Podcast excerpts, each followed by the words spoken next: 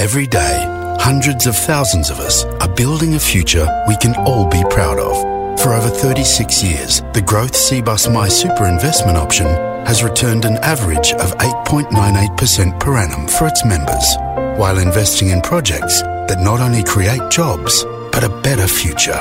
Cbus, for all of us. To consider if Cbus is right for you, go to cbussuper.com.au for a PDS. Past performance is not a reliable indicator of future performance. I had to go about it, write it out, and find it myself. And there's some stories I can tell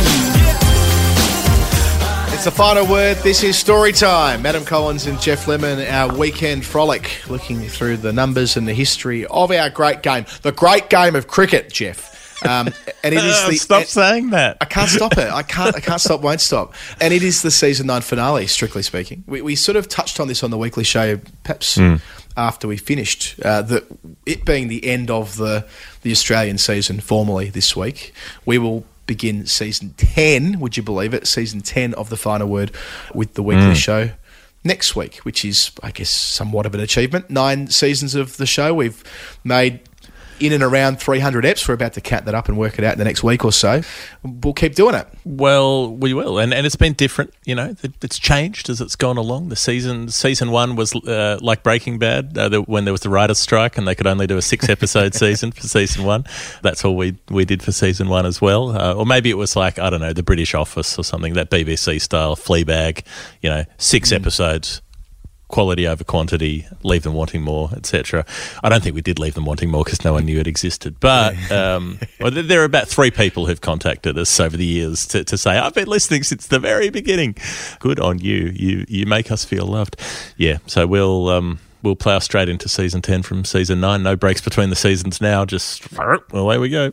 Yeah, 52 weeks a year. Where there was a lot of love, Geoff, was uh, the conversation we had in our studio audience for the weekly show, which I enjoyed very much. So we invited our patrons along to watch us record the weekly show. And I think we'll do it again, not regularly, because I don't think people want to sort of tune in on Zoom uh, and watch us stumble around in the dark while we make a podcast. But the conversation afterwards, uh, yeah, it, it was another reminder, not that we need reminders, but uh, a reminder nonetheless of what a beautiful community we have uh, on the patron page. And I suppose that's what this all started from uh, as well. The, the story time eps of the show were at uh, sort of a, a nod to thank uh, everybody for being involved and contributing financially to the show. And, and now we have this cool crew of people who love the game just the way we do as well. We were just hanging out. It was it was kind of nice. It was just you know bunch of friends, uh, you know, a few dozen friendly faces. Um, you know, a lot of them enjoying a an evening beverage or a or a meal, or, or some of them in other parts of the world pretending to do some work. You know, work from home sort of stuff while they were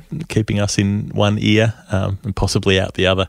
And fair enough too. So yeah, we had a good time. We we may do it again. You can't stop us. Uh, you're not our dads. The other thing I'll plug is that by now you'll, you'll see that Glenn Maxwell should What if they are our our What if our dads are listening? Then that would apply to them. Does your, like, your your dad? I think my dad sometimes listens. Does your dad listen? yeah, my dad listens. Yeah, Andrew. and, and sort of and and does it like does it sort of sneakily? Does it quite like doesn't you know make a big deal of it? But we'll, we'll just mention something from off the show some weeks later. Oh. Um, yeah, it's quite quite cute.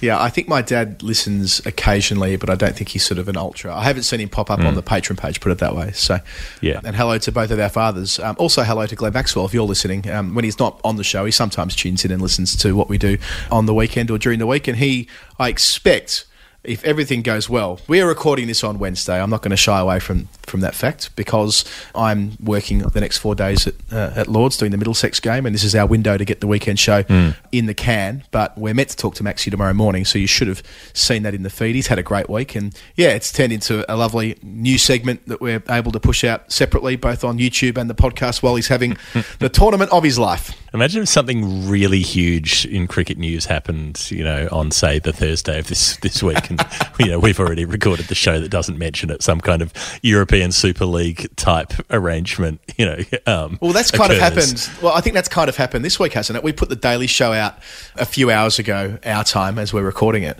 and maybe two hours after we hit stop yesterday, Ed Smith was sacked as the England selector, and they made his job redundant. So I feel as though there might be some who tune into what we talked about on the weekly episode and wonder why haven't they referred to this massive shake-up of England men's selection policy? Well, we'll get to that next week, and Yeah. hopefully we haven't uh, we haven't stuffed up the timeline too badly.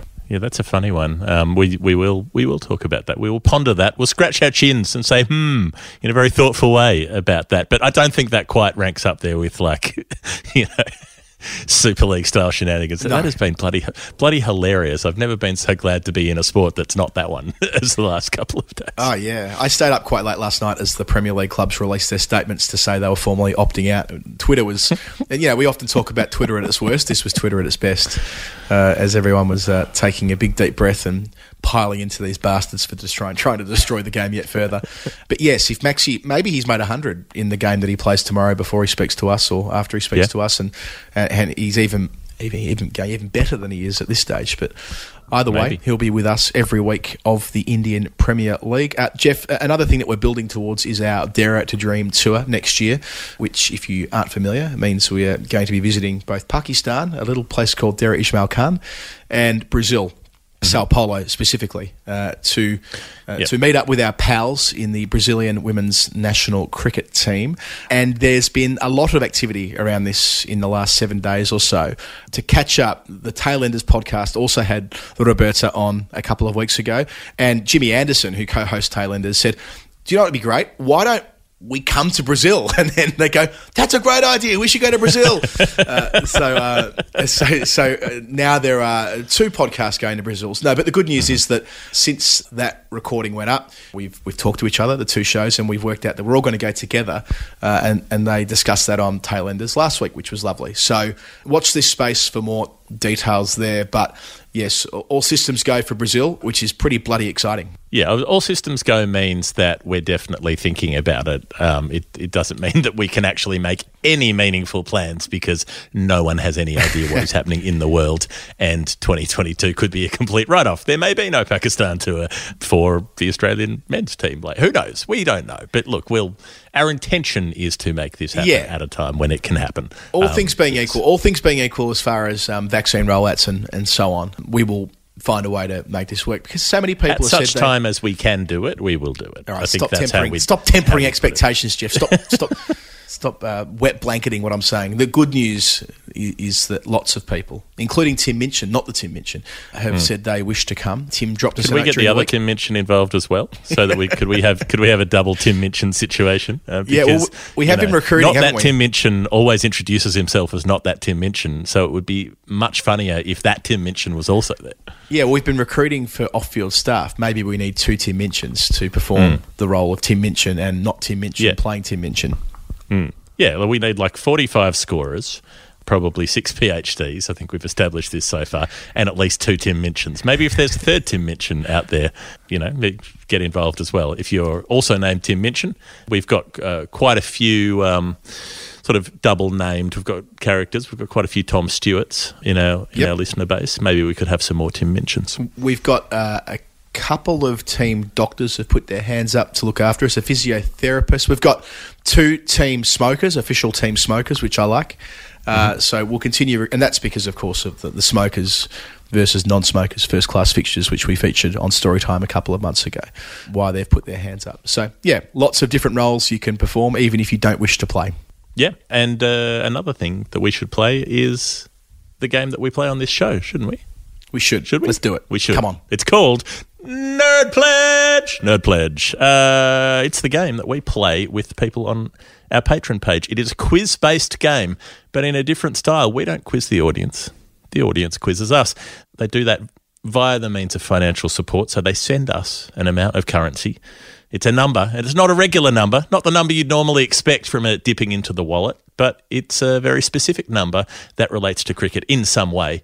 And we are the people who have to figure out what that number means. Well explained, Geoff, as always. And our first new number today is from our old friend John McPheat, who has sent through 163. That's an edited pledge he wants to let us know. It's now the domestic equivalent of my original pledge, sort of. Geoff, mm. that's the clue, which will mean you'll need to explain what John McPheat's original pledge was, I suspect, to get us there. Yes, and uh, just for people who like to know what the words are that they're thinking about, John McPheat is spelt with a P H and an EA, uh, not a F E E T, feet, because that would be an unusual name. Uh, and, and, you know, I like to think about the way that words look like. It's, you know, it's a mental tick. Anyway, you might be feeling discomforted by not knowing how it was spelt. That's how it's spelt. Reminds me of the car you used to win on. What was the television show that Larry Emdur hosted? Uh, it was Uh, my my cousin won the Down. showcase playoff. It was Price Come on Right. down. Price is right. Remember there was the say it seat that they used to flog at the end of that show. You'd win a seat, a say it, which was spelled No. in the same Oh, way. as yeah, yeah, McPheat. okay.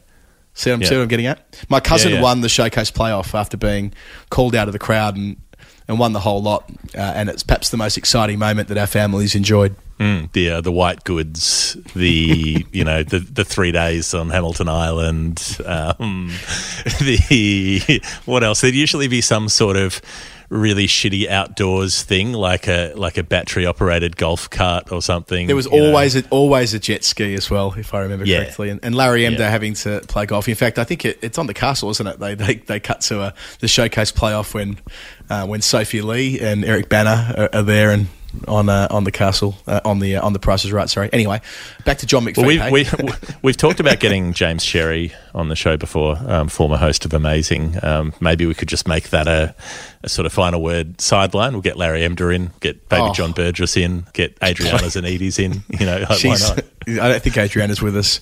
I think she. I think, I think, I Oh. think she's still here. But but baby John is. Baby John and, is. and uh, and Larry certainly is. Hmm. I think it's a good idea. Yeah, Baby John's very, very active on Twitter. He's got a, you know, he's got a good wholesome presence on Twitter. If you want to, you know, follow Baby John's thought for the day or his um his TGIF, uh, he often does a thank God it's Friday, Baby John joke. Um, get, get on there, wholesome areas. Such now, boomer areas there. Let's get back to John McPheat. 163, following on as an equivalent to his original pledge of 143. So the first thing I had to do was figure out what the hell was his original pledge? What did that mean? Because it was a long time ago. This went back to the 2019 World Cup. Wow. And I had to go back uh, and, and trawl through some old episodes to find this because I didn't actually have a record of what we said it was. I think it was on the episode we did with Daniel Norcross, maybe and, and we had a few. Yeah, we were we were pretty simple with our, our nerd pledge guessing at the time, but we had a few batting innings. We were looking at uh, the 143 that Andrew Symonds made at the 03 World Cup, Shane Watson at the Rose Bowl, Steve Smith making 143 in a test at the Oval. The thing is, John didn't actually answer the question. He didn't reply to us after that. So we, he, he didn't tell us what the answer was. And he didn't tell us that we had got it wrong. And so this, under our statute of limitations, is our longest ever revisit as well as a new number. because two years later, we're coming back to it. So, so John gave me a, a bit of a hint in his messages saying this related to a South Australian. And I thought, well, okay, I think I know where this is going. A South Australian where the 143 is hmm. is a thing and the 163 is the domestic equivalent of that thing. Thus, naturally, David Hookes, who has got a lot of love on this show in the last few weeks. It's sort of become the story time Hooksy um, half hour. It happens at the, the start of story time. His first and ultimately only Test century, 143 not out at Kandy in 1983, going at a runner ball against Sri Lanka in a standalone Test that Australia won by an innings. Is that a is that something that lives in your memory, Adam? The 143. Yeah, there's some lovely photos of Hooksy after that innings in the dressing room with a beer. Uh, I think he, I think he's wearing his baggy green in it as well, which is most of what I know of that innings. Really, it was kind of used as a as something to, something to, uh, to to denigrate him. That oh, his 100 was against Sri Lanka when they just were admitted to playing Test cricket, but. Yeah, as ever, uh, these often far more complicated stories than that. And yeah, he certainly was the uh, the pride of South Australia, as it were, through that career, which started back uh, at the Centenary Test. So that was his first test century, and, and that led very neatly to John's new number, 163, the domestic equivalent, because that was David Hookes' first domestic ton, his first first class century for South Australia, 163. Uh, that was an innings in which he smoked four sixes in one over at one point, batting against Victoria. Um, had a hell of a day out, and it was the start of a crazy streak where he Yeah. made five centuries in six innings in the Shield, all made in the space of two and a half weeks. So, you know, things can change quickly in a few days, we were saying. They changed pretty quickly for David Hookes. Uh, and that is where John McPheat has gone with our bookended nerd pledges from 2019 to today. Uh, the test uh, first 100 and the first first class 100 for David Hookes. Fantastic. Thank you, uh, John, for getting back to us on that one. Next up, we have a double header. 304 is the number, 3.04. Simon Butcher and Osman Bahemia. Now, let's go with Osman first up, Geoff. There was a clue here, and it was a slightly cryptic one initially. We had to work through it a couple of times. It, it was about Warney and Murali and about this particular player not being as tall as those two spinners, and also a player that they might be jealous of. Uh, and then there was a second clue that it's one of my personal favourites, uh, and that he didn't really rock the world of Test cricket was probably the, the, the cherry on top, which helped us get to the eventual answer.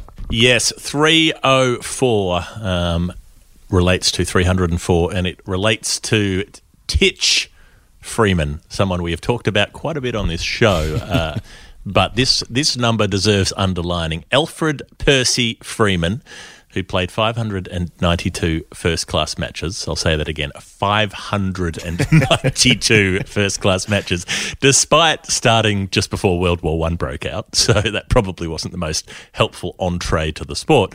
He was named Titch because he was five foot two. Made it an unusual trajectory for a leg spinner. So that's how he meets the height criteria as someone who would have made Murali look like a giant. And in terms of something that might have made them jealous, the number 304 reflects the fact that Titch Freeman took 304 wickets in a single first class season in 1928. 304 wickets in a season, which remains a record, unsurprisingly, to this day. Admittedly, he played 37 matches in that season, which is a lot. But he still took 304 wickets in those Still, 37 yeah, it's still nine and a half wickets a match. Yes. It's roughly a five wicket bag every time he walks out. Yeah, so he played three tests in that time. So out of those 37 matches, he had uh, 15 of them, he took 10 wickets at least in the match. so 15 10 wicket matches out of 37. Um, unbelievable stuff. He only played 12 tests, uh, still got 66 wickets at 26, which is pretty handy. But his first class tally was 3,776 wickets at an average of 18, uh, the second most first class wickets ever behind Wilfred Rhodes. Uh, he's a super freak, a super freak. He's super freaky. Titch Freeman for Osman Bahemia. He is. Thank you, Osman. I reckon that was the start of the run where Freeman had six seasons in a row above 200 wickets. A couple of them were above 300. Uh, so I'm glad we're able to return to. I reckon it was six six seasons above 250. I Yeah, that might be. Yeah, that sounds more likely, doesn't it? It, it was re- an absurd run there in the late 20s and early 30s. But you don't raise your bat for 250. We know that. Meaningless God. number. Piss off. Get 300. I can't believe you still maintain that position. We'll have to talk about this off air. The other 304 from this doubleheader was Simon Butcher, and this was without a clue, but it did arrive in, in GBP, so that would suggest that it is going to be an English player, which meant that I didn't go with my gut feel, which 304, I immediately think of Bradman at Leeds in 1934. I'd love to do that again, but Geoff, I think we've done it twice already this year. We talked about what Bradman was able to achieve at Leeds in the Oval in the space of a couple of weeks in 1934. I also learnt that it was Everton Weekes' only triple ton in first class cricket, which he made in that 1950 tour that we were discussing last week with Lawrence Booth uh, against Cambridge University at Fenners, which we also were talking to uh, Lawrence Booth about because now Cambridge no longer has first class status. But yeah, Fenners, beautiful ground. I'm looking forward to hopefully getting there at some stage this season. So yeah, it ties together a couple of nice threads about the 2021 Wisden Almanack. It, it just sounds like, um, you know, one of those standard nicknames that an English person gives another English person, somebody named Fenwick or whatever. Fenners, Isaiah Yes. Fenners. Yes. You know, toughers and blowers and all the rest. Yeah, what are they? I think they call it the Oxford ERS, don't they? The ERS that, that a lot of uh, maybe they? the maybe is it the Eton ERS or the Oxford? Anyway, whatever it is. Or, uh, in this case, uh, Fenners Hmm. is, is where Cambridge University play. But yes, in, instead of uh, any of that, let's have ourselves one of these.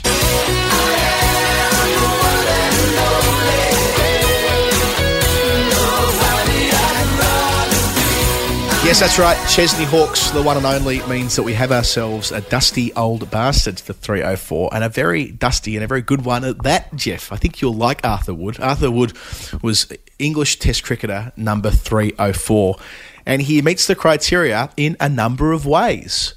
The first of which is that he played four test matches, but the first of those was the week that he turned 40. He made his debut in the final week of his 30s. He turned 40 the day after that test match finished.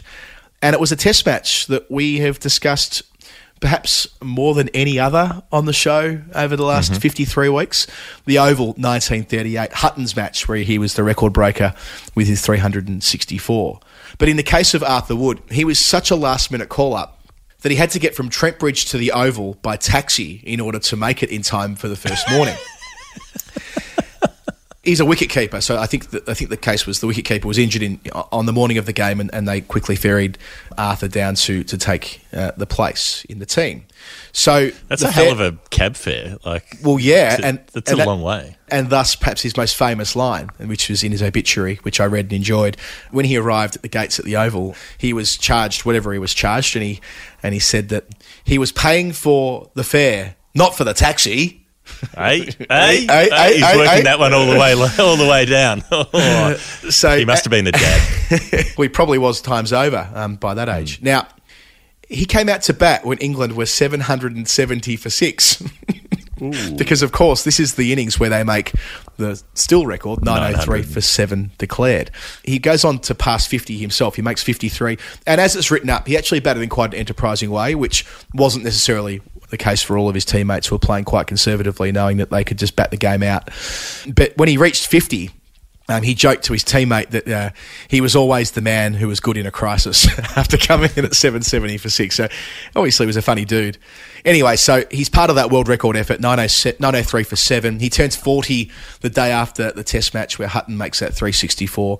According to Bill Bowes, who of course um, was the famous England uh, fast bowler who uh, played in the 30s principally, he loved rhyming slang, and that was um, part of the, the summary that the Bowes was writing about him. He's a very good humorist, and there was never a dull moment when he was around discussing how enthusiastic he was as a wicketkeeper. Apparently, he used to do somersaults upon taking the ball behind the stump, so you're kind of getting a picture for what Arthur Wood was like. Well, almost every keeper does now. If they anytime they have to, you know, have a little dive, they always do a big forward roll and you know, a few suppose so. for effect. So ahead of his time, Arthur. Ahead of his time. But sort of in keeping with the idea that he had to really wait for his test cap, it was the same for his county cap.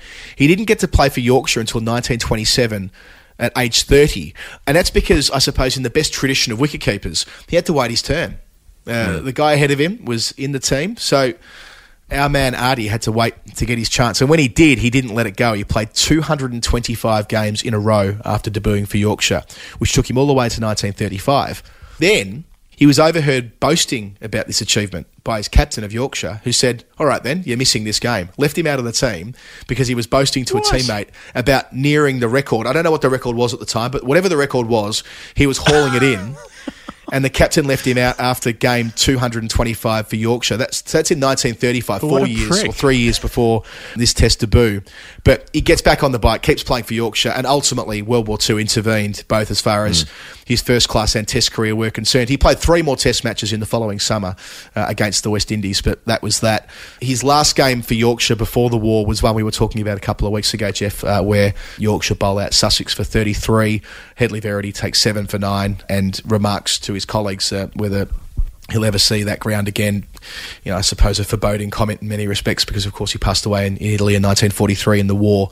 But um, in, in the case of Arthur Wood, he, after the war, played a handful of first class games, but by that stage, he's well into his mid 40s and he eventually uh, hangs up the boots after one game in 1948. But yes, he um, it said that he was a very loyal man, and that was uh, in the obituary. They say that his wife was very ill, and he visited her in hospital every single day for 20 years uh, before passing away himself at age 74 in 1973. Uh, this week's Dusty Old Bastard, England player 304, Arthur Wood. Thank you. I enjoyed that one. I enjoy most of them. There's, uh, there's rarely been one where I've been like, nah, terrible. Scrap it. Cut it. If I had said that, no one would know because it would have disappeared. That is the 304 that was the doubleheader for Simon Butcher and Osman Bahemia. The next one coming in from Rob, uh, it's, a, it's a generous pledge. 13 is he working in pounds rob 13 13 or pounds or dollars 13 I, I 13 think, I think he's in. I think he's in the USD, but yes, we know that Rob uh, is from Worcester, isn't he? So uh, he has that strong county cricket tradition coursing through his bones, coursing through his veins. You wouldn't be coursing Yes. through his bones, would it? It'd be his veins. That'd be a particular sort Weird. of biomedical fluke if things could course through your bones. Yes. That usually means your bones have been hollowed out. That's not good news if someone's sucked out the marrow and they're using it for a straw. so you, Oh, you've been having um, a fair bit of correspondence with, with Rob trying have. to to to maneuver to some sort of position where we could tackle this. Yeah, so there there are a lot of clues. Uh, it related to the Benson and Hedges cricket books of the early '80s, which Rob read when he was a youngster, and I, I like this. It was how he felt that he learnt the game outside of England. So these annual publications would come in that and the Wisden Almanack, and he would go through them and learn about the game overseas, and that's what this pledge relates to. Something that he read about and didn't see himself. He described it as an alliterative match at the time, at least, but with one of the team names changing for reasons that had nothing to do with cricket. And it ultimately refers to a cricketer who was ahead of his time in terms of the performance he put together in this game. Uh, someone who is has a big personality. Uh, I think he described it in similar terms to that, that someone who stands out, a striking personality. And the further clue was that, and this is what eventually got me to the starting line, and you took it from here, was that when he wrote us the clue on the 18th of December last year, this particular cricketer was doing it tough in Australia, right? So even though this mm-hmm. game relates to something in the 80s, or the 90s, something like that, that it was someone who was in Australia doing it tough, but would ultimately leave the country in great spirits. And from there, Geoff, we landed on Ravi Shastri. Lead. Lead. It's got something in it. Ah, yes. Um, thank you, Rob, for having the patience to take us to the starting line. Ravi Shastri and 13 13. So that meant that, you know, we weren't looking at county cricket, we weren't looking at shield cricket. We knew that it was a, a, a non test type number. And if we wind it all the way back to the January of 1985, we will find a match when Bombay played Baroda. That's your alliterative uh, match right there. And the name change is that Bombay is now Mumbai. So it would not be alliterative anymore. Bombay v Baroda in the west zone of the Ranji Trophy in a match that, you know, was a standard-ish decent kind of arm wrestle. 371 plays 330 on the first innings. Both of them facing just under 90 overs apiece, so plenty of time left in the match, except they used to play three day games in the Ranji, not four day games. So there was only one day left, basically, um, after the first two innings. And on the final day, after Bombay have, you know, potted their way to 201 for four, Ravi comes in at number six and says, fuck it. he'd been getting a lot of stick for batting slowly um, not long before that, including in a he'd made a very slow hundred in a test match not long before that. Uh, so he proceeds to batter exactly 200 runs in 123 deliveries, taking 113 minutes. That's not the 13 that relates to Rob's number. So Rob's number was $13.13. And that is the case because Ravi hit 13 fours and 13 sixes in his 200 runs. Um, that included six sixes in an over, so only the second wow. time that had happened behind Garfield Sobers, which we talked about on the show some months ago. The unlucky part time left arm spinner Tilak Raj was the one who got whacked over the fence six times in a row. So Ravi's first 100 runs, he hits four sixes. In his second 100 runs, he hits nine sixes, meaning he scores 48 out of his 100 runs in sixes. for the second 100 runs. And that's not even quite the best bit. The best bit is that Sunil Gavaskar then declares, with about 20 overs left in the day, presumably, and they nearly bloody win the thing. They've got Baroda seven down within the 18 overs left in the day before it gets called off, probably with so much time lost for all of the wickets that were falling. And at the same time, Baroda have clattered 81 runs in those 18 overs. So they're swinging the queue around as well. Wickets are falling in a hurry, um, and Bombay nearly get themselves the win. It is a truly freakish piece of batting that sets up an almost impossible victory. Fantastic. Well, Rob, it was worth it 'cause I'm glad I know. I didn't know about the six sixes in and over from from Shastri. I feel like that's that's a bit of a blind spot for me. There, it's the sort of thing I feel like I would usually kind of know, but we do now. That's what this is all about, isn't it? We tell some stories and, and we learn some others uh, along the way. And Geoff, it must be right up there as well in terms of the uh, the fastest double tons made in first class cricket. It was the fastest when it happened, um, and stayed the fastest for a pretty long time in in terms of both deliveries and time. So 123 balls, 113 minutes for 200. A couple of years ago, there was a new record set, and this was in a first class match in Afghanistan. In the Ahmad Shah Abdali Trophy that they play there, when Shafiqullah Shinwari made over 200 in, from 89 balls in 103 minutes. Um, on a, on a, a fairly small, fairly small ground, uh, I would imagine. And my favourite part of this was that he was batting for the, a team called Kabul Region against a team called Boost Region. As in BWOST, and I couldn't find much about Boost Region as a geographical entity, so I could only assume it was related to the Juice Company and that they'd got involved in Afghanistan first class cricket. But, Brilliant. uh, it, it turns out that's not the case. It's it's a sort of uh, differently pronounced version of an old name for a city that happened to be in the sort of general region where where that team was drawn from. But yeah, uh, the old Boost region bowlers didn't have a good day when Shafiqullah Shinwari uh, decided to take the long handle. I wish an Afghani first class team was somehow supported by my Boost Juice loyalty card, but not to be, Geoff. But still, I'm glad we uh, again know the story of Ravi Shastri in 1985. All right, Geoff. Next up is our uh, our friend from Essex, Matt Gaynor, with 355, and he comes with a clue. Yes, the culmination of a perfect record, unlike Adams. It's a three of something, relates to batting. And for a long while, we were thinking this must relate to Adam, who was on the podcast. But it turns out it does not relate to Adam, who was on the podcast. Uh, it relates to a different Adam. So, yeah, that's that's the that's where we were starting with was something that involved three of something batting related and someone who didn't miss.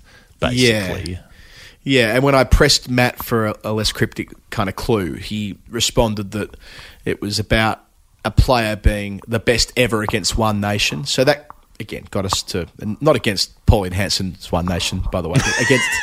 And I would love to be the best player against one nation Yeah. uh, politically. whoever made them the boost region of Yes, yes. of, of the um, encounter would I, be. I think yeah. I think the best player against one nation was Peter Beattie when he smashed them up uh, in the uh, whichever Hmm. election it was when he wiped them out in the Queensland Parliament. Okay, so three fifty five is the figure.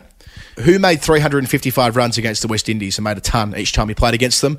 None other than Ravi Bopara, who in 2009 loved playing against the West Indies uh, when he got his opportunity for England. The first of those centuries was in Barbados when he walked out at number six. Uh, England uh, were at 318 for four at the time. So, you know, things were running well, uh, but you still got to make them. Got to 104. Took them beyond 600. In the end, uh, I suppose the fact that the West Indies declared on 749 uh, somewhat um, neutralised uh, that first innings of 600. Uh, it was a horrible draw. 429 overs for 17 wickets in the entire match, Geoff Oh, yuck. brutal, absolutely brutal.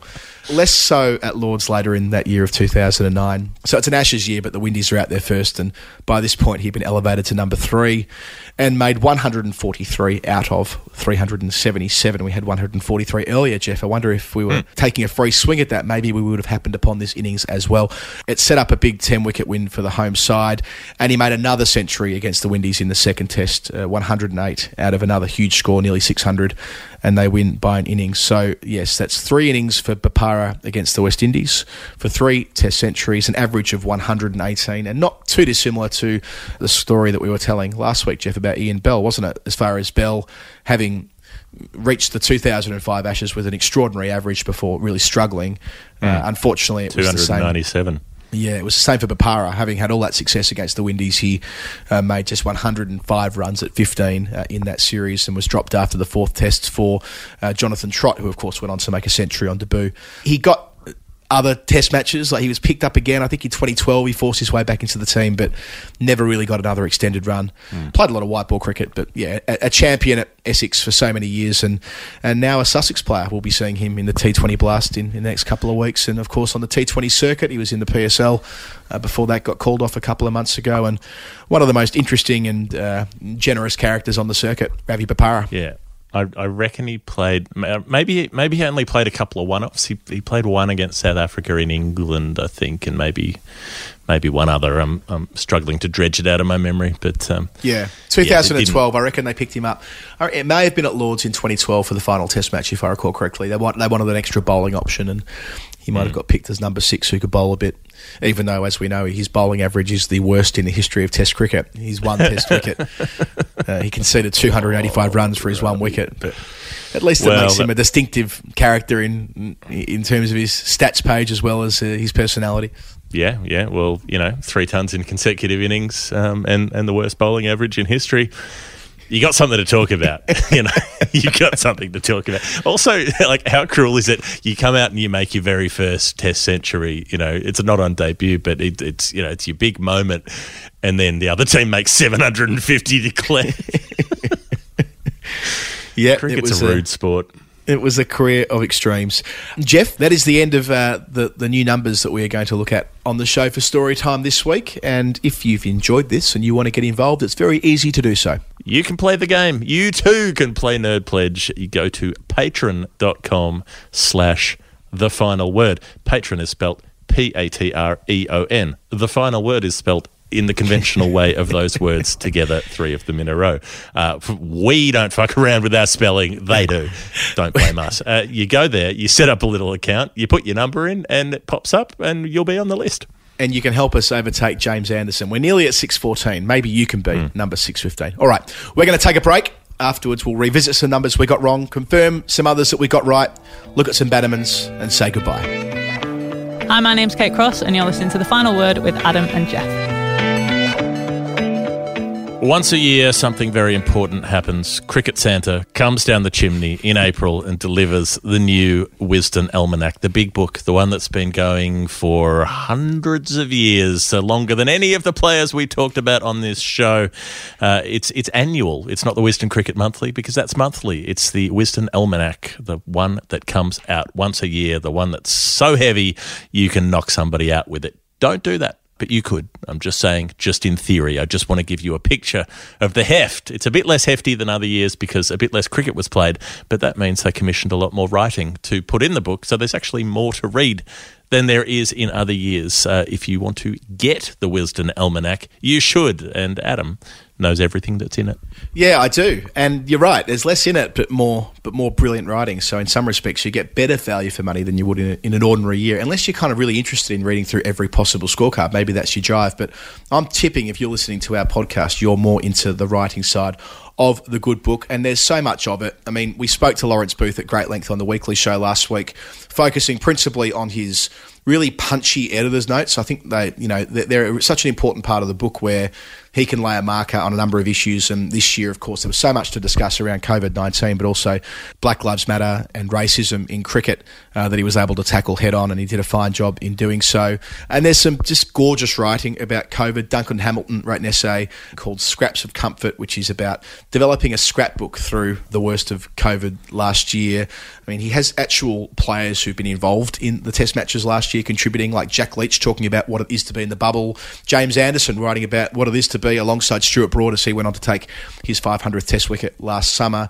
There is so much fantastic writing about racism in cricket, which includes pieces from Ebony Rainford Brent and from Tom Holland on, on cricket and slavery, and Michael Holding's powerful words from uh, Sky Cricket last year. And then there's all the fun stuff. So there's the heavy stuff.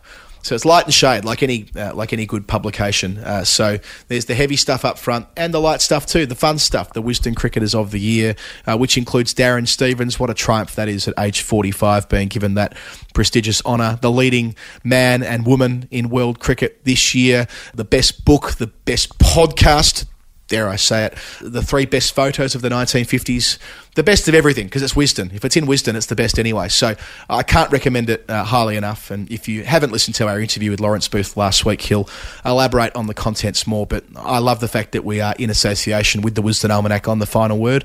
And because you're friends with us, uh, we can get you a, a nice, healthy discount on the good book 2021 style. The almanac is it's an investment and uh, needs to be viewed as such. But you can get in on the ground floor, as it were. You can uh, you can get in at a bargain rate. Now, if you're in the UK, the thing to do is subscribe. But the length of the subscription is is not particularly long. You can decide how long you want it to be, and that gets you the book at £25 instead of £55. Now, we are very bad at maths, but even we know that that is more than double, more than half, more than half the price. It is less than it is. It would be more than double if you started with the lower price and then went to the higher one, and thus it is more than half if you subtract it. Right? Am I right? Yeah, I'm right. Yeah, right. Um, so there's that. Uh, you can do that at wisdenalmanack.com slash 2021. And then if you're in Australia or if you're in the US, uh, you can get the 30% discount with the sweet discount code. Uh, that's all in the show notes for this episode. So go to the little text bit down the bottom underneath the episode, and you will find the details you need there to get yourself a cut price edition of the Almanac. Yeah, so even though the book is out in England, it's not out in Australia or the US yet. So we've got that 30% discount going, uh, which will run all the way until uh, the book is released in those two parts of the world. So if you're an Australian listener, now's the right time to jump on. You can start your collection. I've had a couple of people get in touch uh, about the, the Wisden Cricketers Almanack since we did our spot last week. Uh, a listener of ours, Willem, a patron of ours, who, who got in touch to say that he so badly wants to get his hands on the edition this year because he's starting a collection. And I think that's great. I've started the collection for Winnie, Geoff. So I've got every year of my life on the shelf up here, but now I've got both 2020 and 2021 for my daughter, so that as she gets older, she'll have a collection of Wisdens herself. And whether she likes cricket or not, I'll continue to buy it for her every single year. Indeed, she's a subscriber already. Didn't she try to chew off the front cover of it? she tried to no, she, she she's already and she can't write yet. Obviously, she can't walk. Um, she can do other things, but walking is not one of those. Um, but she did try and take a pen to the front cover. um, That excellent picture of Stuart Broad that was taken by England's media manager Danny Reuben last year wearing the face mask. And for whatever reason, she just kept lau- launching herself at the front cover with a pen. I couldn't stop her doing it. So, um, but no, uh, she is going to have a shelf full of Wisdens just like her dad.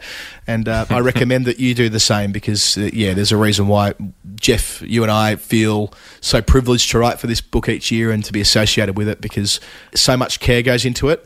And that is why it's held in such high esteem. Get the book, get the link, get the discount. Don't hit anybody with it. I'm Glenn Maxwell. Make sure you listen to my favourite podcast, The Final Word. Final word story time. Adam Collins, Geoff Lemon. We've done the new numbers. We've talked about the Wisden Cricketers Almanack. Now let's go and revisit some bits and bobs we have got incorrect in previous weeks. The first of those is from Cameron Allen, uh, Geoff. He sent through 170. We talked about WG Grace's second and final Test century a couple of weeks ago, but we were not correct. No, we were not. Uh, the first clue, says Cameron, which he thinks may be enough, is that the number 0.99, uh, if it were taken in usual nerd pledge style, is often associated with this 1.70. um, and that he did consider 0.99 as his pledge, but it seemed too stingy. So thank you, Cameron, for going up to 170 from 99 cents. Yes, thank you, Cameron. Who, by the way, he's going through his second round of hotel quarantine at the moment. He'll be listening to this. I suppose he'll be a week in to his second stretch. So, uh, all our positive energy uh, your way, Cam. And I did work out what this was. Well, what I assume it must be. When Luke Ronchi made an unbeaten 170 in 99 deliveries against Sri Lanka for New Zealand in January 2015 at Dunedin. I had to specify for New Zealand because, of course, Ronchi played a couple of white ball games for Australia back in 2008. Uh, But yeah, this is a crazy game that I must admit, Geoff, I didn't know about. This passed me by in early 2015. I suppose we, Oh, were, really? quite, we were quite busy at the time, presumably before that World Cup. But Ronchi batting at number seven, coming in at 93 for five and they go on to make 360. He smacks 14 fours and nine sixes. He put on a world record stand for the sixth wicket of 267 in 180 deliveries with Grant Elliott. Perfectly timed intervention for both of them, really, when they were going into that home World Cup, just to really establish that they'd be part of that best 11. Uh, it was Ronchi's maiden one day international century. He got there in 74 balls. And then the next 70 runs, Geoff, came in just 25 deliveries to close out the innings. So some real power hitting to, to finish off the 50 overs. By that point, he was 33 years old. And as I mentioned, he had played for Australia uh, back in early 2008, where I, I should add that he did make a 22 ball half century against the West Indies in a one day international. So they, they did know he had this extraordinary potential, but he just had a horrible year after that 2008, 2009. He was going so poorly that Western Australia dropped him. So he dropped behind Graham Manou, Tim Paine, Matthew Wade, I suppose, in the Australian pecking order, and it was kind of game over for him.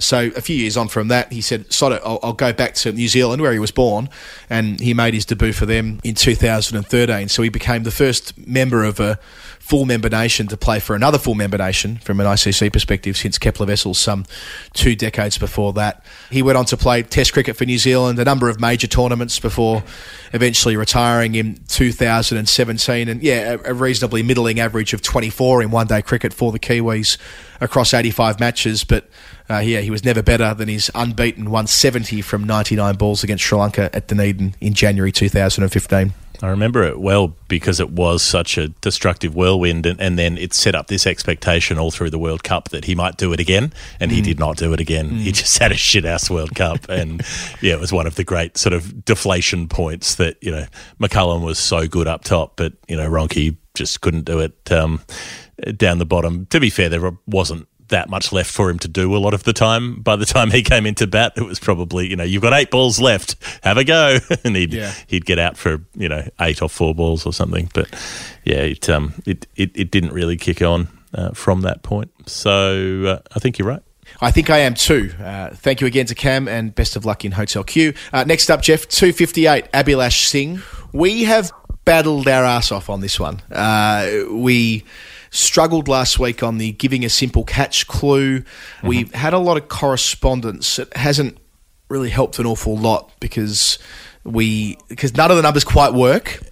Here's the thing. I know what I'm looking for. Yeah. I'm confident about that. And I haven't given up on this number yet. I just haven't had the time to do what it needs. So uh, let's start at the beginning, a very good place to start. 258, Abhilash Singh. The original clue saying that uh, any player should try to give this player an easy catch to go on to a career best. And so there were various guesses going around, Messi messages wondering if that was a clue that meant something about a dolly, as in a Basil D'Oliveira, but there was no Basil D'Oliveira link to 258. The thought of Daniel O'Connell that maybe it was about a dropped catch that cost 258 runs, but there was nothing quite um, that, that, that that worked there. There was Thisara Perera dropping Rohit Sharma on four when he went on to make 264, and Ben Stokes making the 258. AB de Villiers dropped him when he was on 258, but then ran him out. So it wasn't it wasn't that. But but what it you know what I've worked out that it is with a little bit of correspondence is that it, it is directly about a player who dropped multiple players, like I'm thinking at least three, on their way to their best score. Now I don't know if this is a best test score or a best ODI score, but a player who dropped other players who then went on to make their best scores. And I think this is the kind of thing where if you know it, you know it. It's just one of those sort of, it would be one of those trivia type answers that you might just know, and I don't know it. Um, but what I have done instead is make a spreadsheet of the highest scores of every single cricketer um, to have played Test and One Day cricket, and that may seem like an insane thing to have done, but I, you know, I uh, was able to pull the data country by country and assemble that. And I'm going to, as it, unless someone else knows the answer, if someone knows this, they can let us know. But if they can't, I'm going to go through that and and work out the players, the, the top scores by which team they were made against and which era, and then I can start to work out who has higher scores made against roughly the same sort of team in the same sort of era where they might have been made while the same player was in the team. So that's what's ahead of me for the next week. Um, very cool, and I have a lot of friends. that might sound excessive, but it's uh, it's very final word behaviour. I mean, we're going to have Sam Ashworth on the show uh, next week to talk about his quite extraordinary cat project, which was fueled, I think he said, by late nights listening to techno to get him through to make sure that he could assemble his spreadsheet for us for our private consumption, which we'll, we will in turn mm. share with everybody once he's came on to discuss it with us. But I like the attitude you've taken to this, and I, I like the application you have to finally solving that for Abhilash Singh.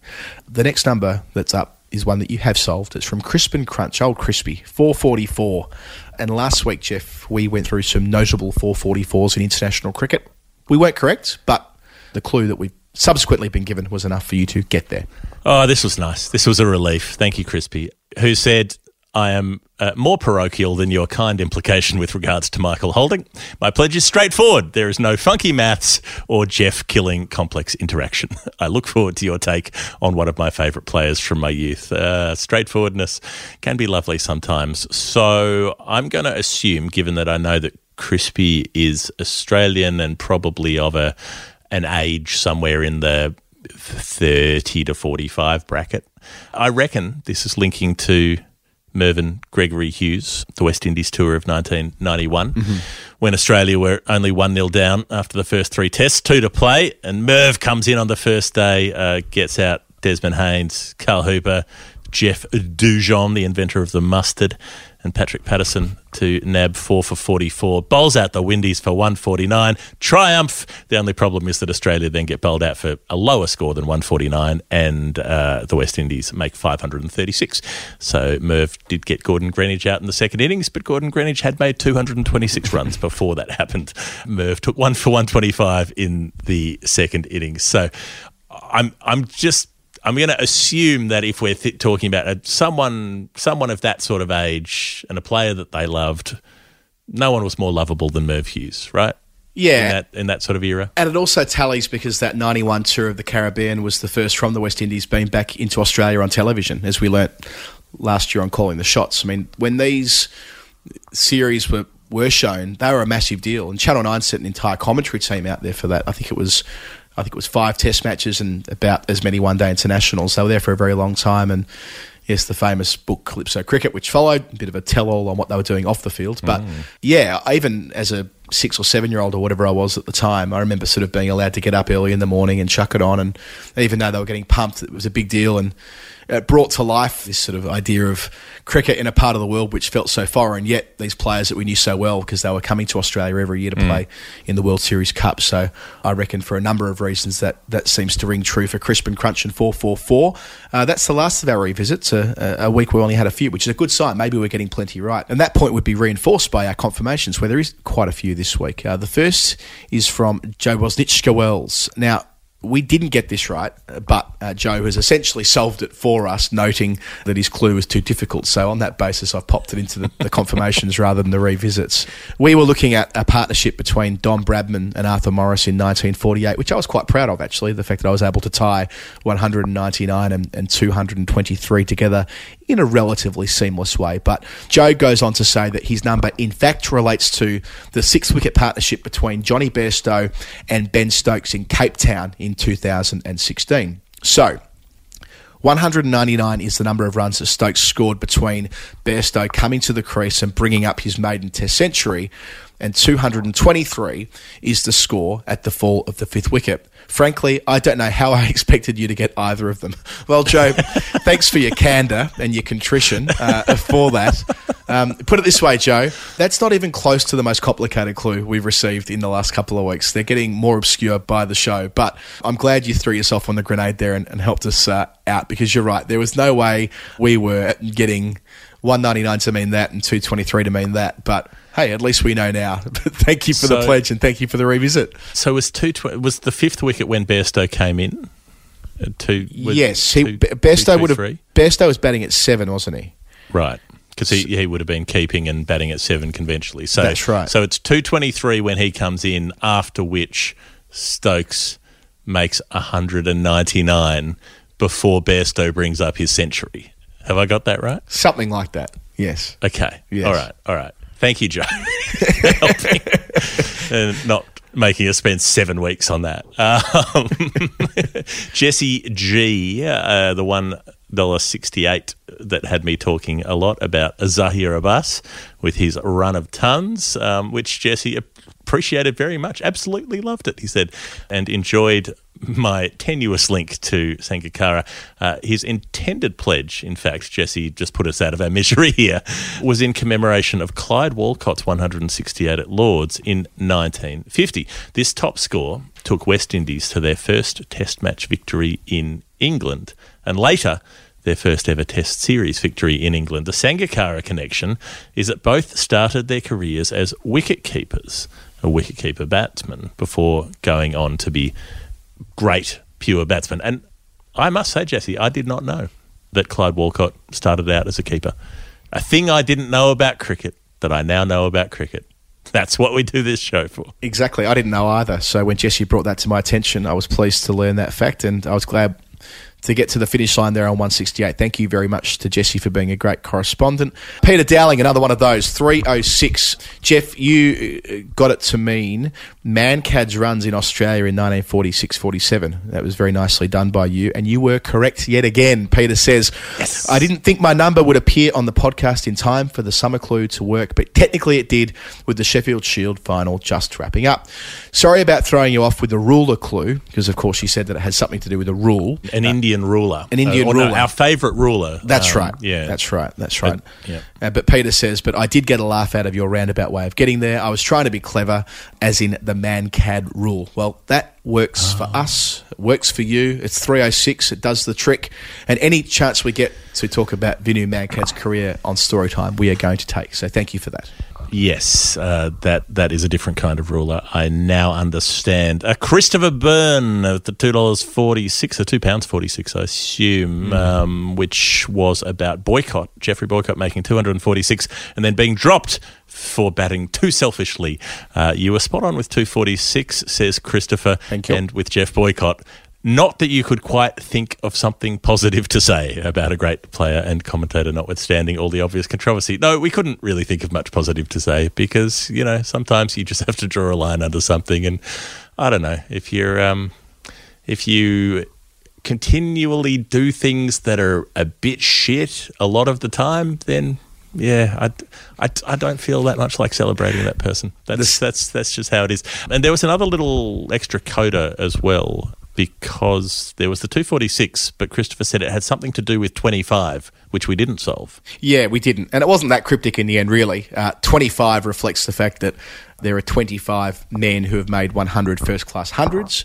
And the extra bit here was he expects that it'll remain 25 for eternity. So Boycott was one of those. Indeed, he has the fifth most centuries of all time with 151. His 100th raised uh, in the Leeds Ashes Test of 1977, famously called by uh, Christopher Martin Jenkins on Test Match Special.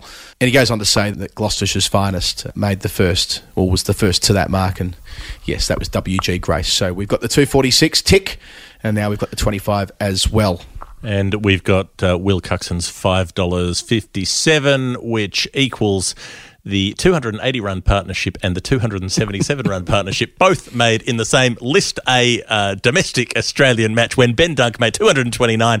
I don't know why we have this in confirmations because Will already solved it for us last week because we were absolutely. Well, uh, he, he, he didn't. Uh, to be fair, he there. didn't quite solve it for us. He, he he told us that was that we were looking for the game with a double ton in in Australian domestic cricket, and I think he might have mentioned a massive partnership. So I did actually solve it, but you're right. He Okay. He, he gave us every opportunity to solve it. So um, thank you there, Will. He also saw the Ben Dunk video from Jarrod Kimber, um, which I strongly recommend. Very funny. Matt from Near the Gabba um, sent us a patron message last night, Geoff as well, saying that he watched that video and it sent him down a, a nasty YouTube wormhole. So I think that's enough to know that if, if you love your, your domestic one day cricket uh, and you love your YouTube and you love Jarrod, um, this is a, a great combination of all three. Indeed. Those are the confirmations now to a little bit of Bannerman. We like to finish the show by looking at players in cricket innings who may have made more than 67.35% of their team's runs in an innings where their team was entirely dismissed. And one such example comes in from Jeremy Henderson, uh, who was with us on the little live hangout the other night. Uh, a somewhat ancient Bannerman, says Jeremy, as he throws back his mind all the way to the summer of 1959. He bought his first real six string. Played it till his fingers bled. uh, no, he um, he was at he was at Eastbourne, um, the home of the Saffrons, the Sunstrap of the South, says Jeremy, uh, where he had his first competitive cricket outing. They did not play with plastic bats and balls in those days. They they used the real thing, maybe a slightly smaller cricket ball. That was about it. He was playing for Chelmsford Hall, a school of seventy nine students. Who somehow managed to field seven cricket teams? How do you do that? How do you have a seventh eleven? That's that means seventy-seven of the students were playing. What were the other two doing? Feel Scoring. pretty left out. Yeah, just loitering. They were taking on the St Andrews School 13th 11. 13th!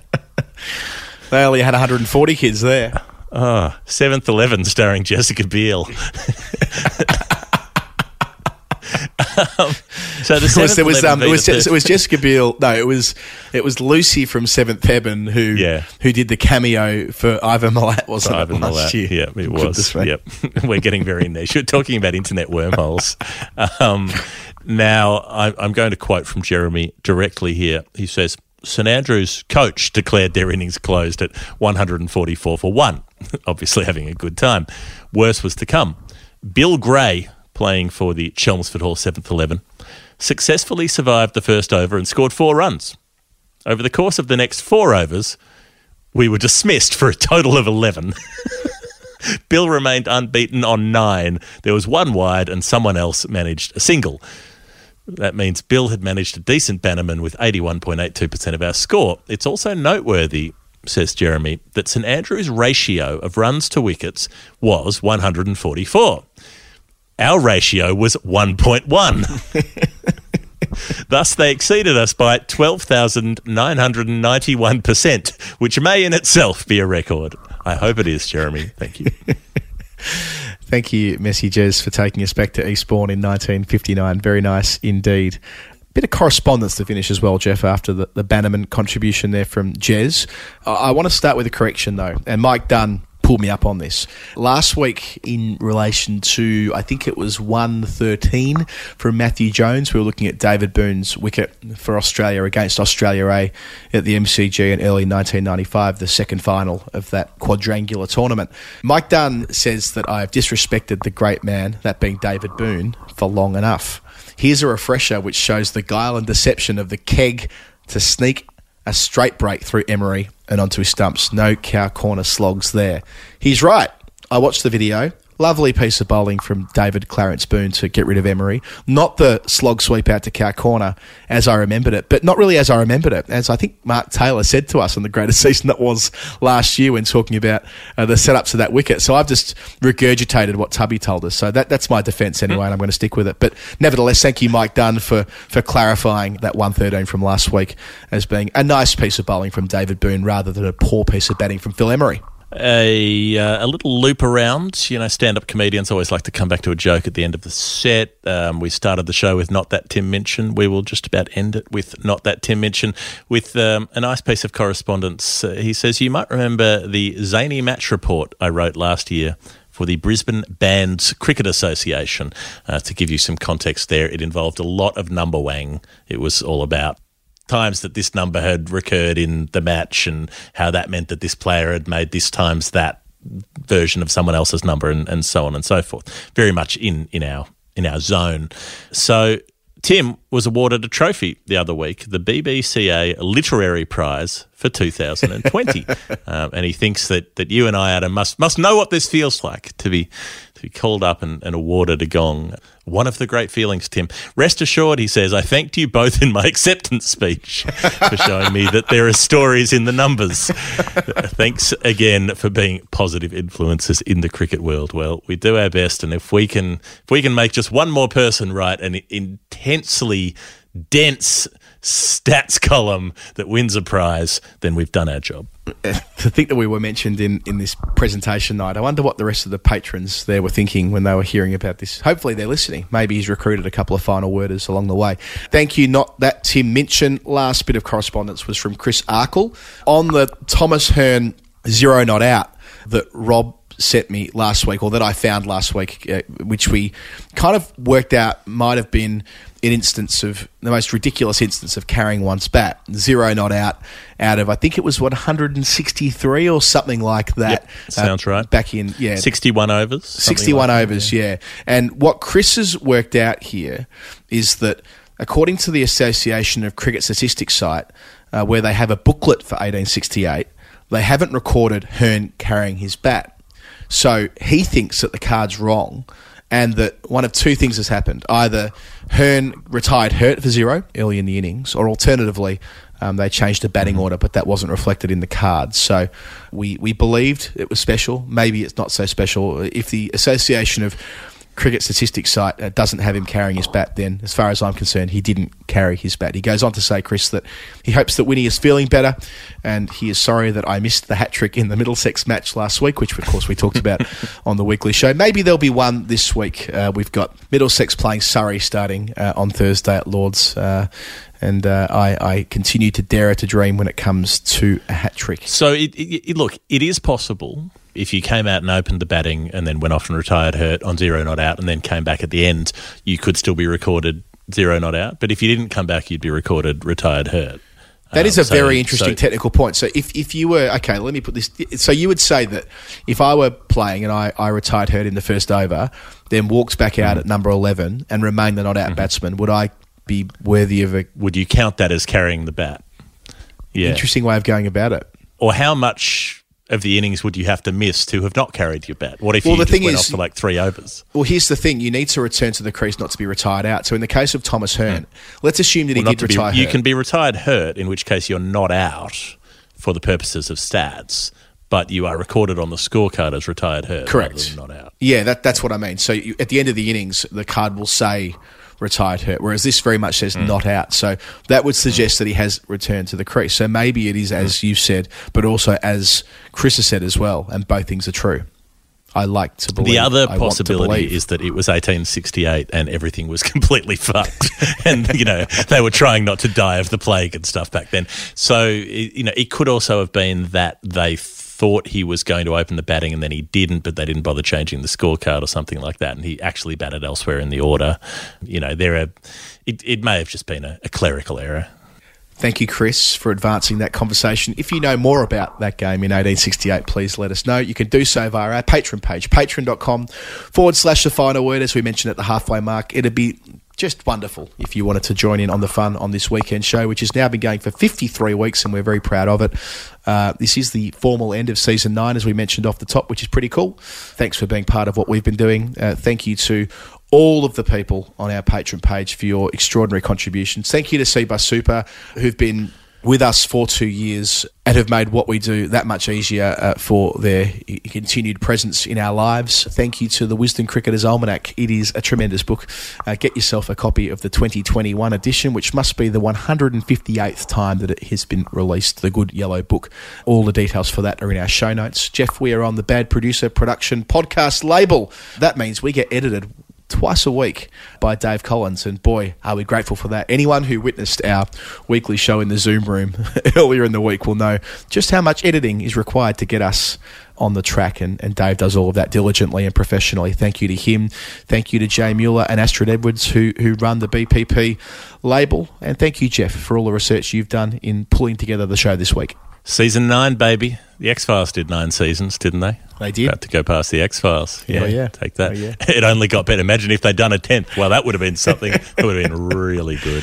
Uh, yeah. All right. That's enough. I say. Yeah. Weekly show on Wednesday. IPL speed round on the YouTube on Monday or Friday or whenever this goes out. Both. I don't know. Things. Yeah, both of those things. All the Mondays, all the Fridays. Uh, we'll see you somewhere.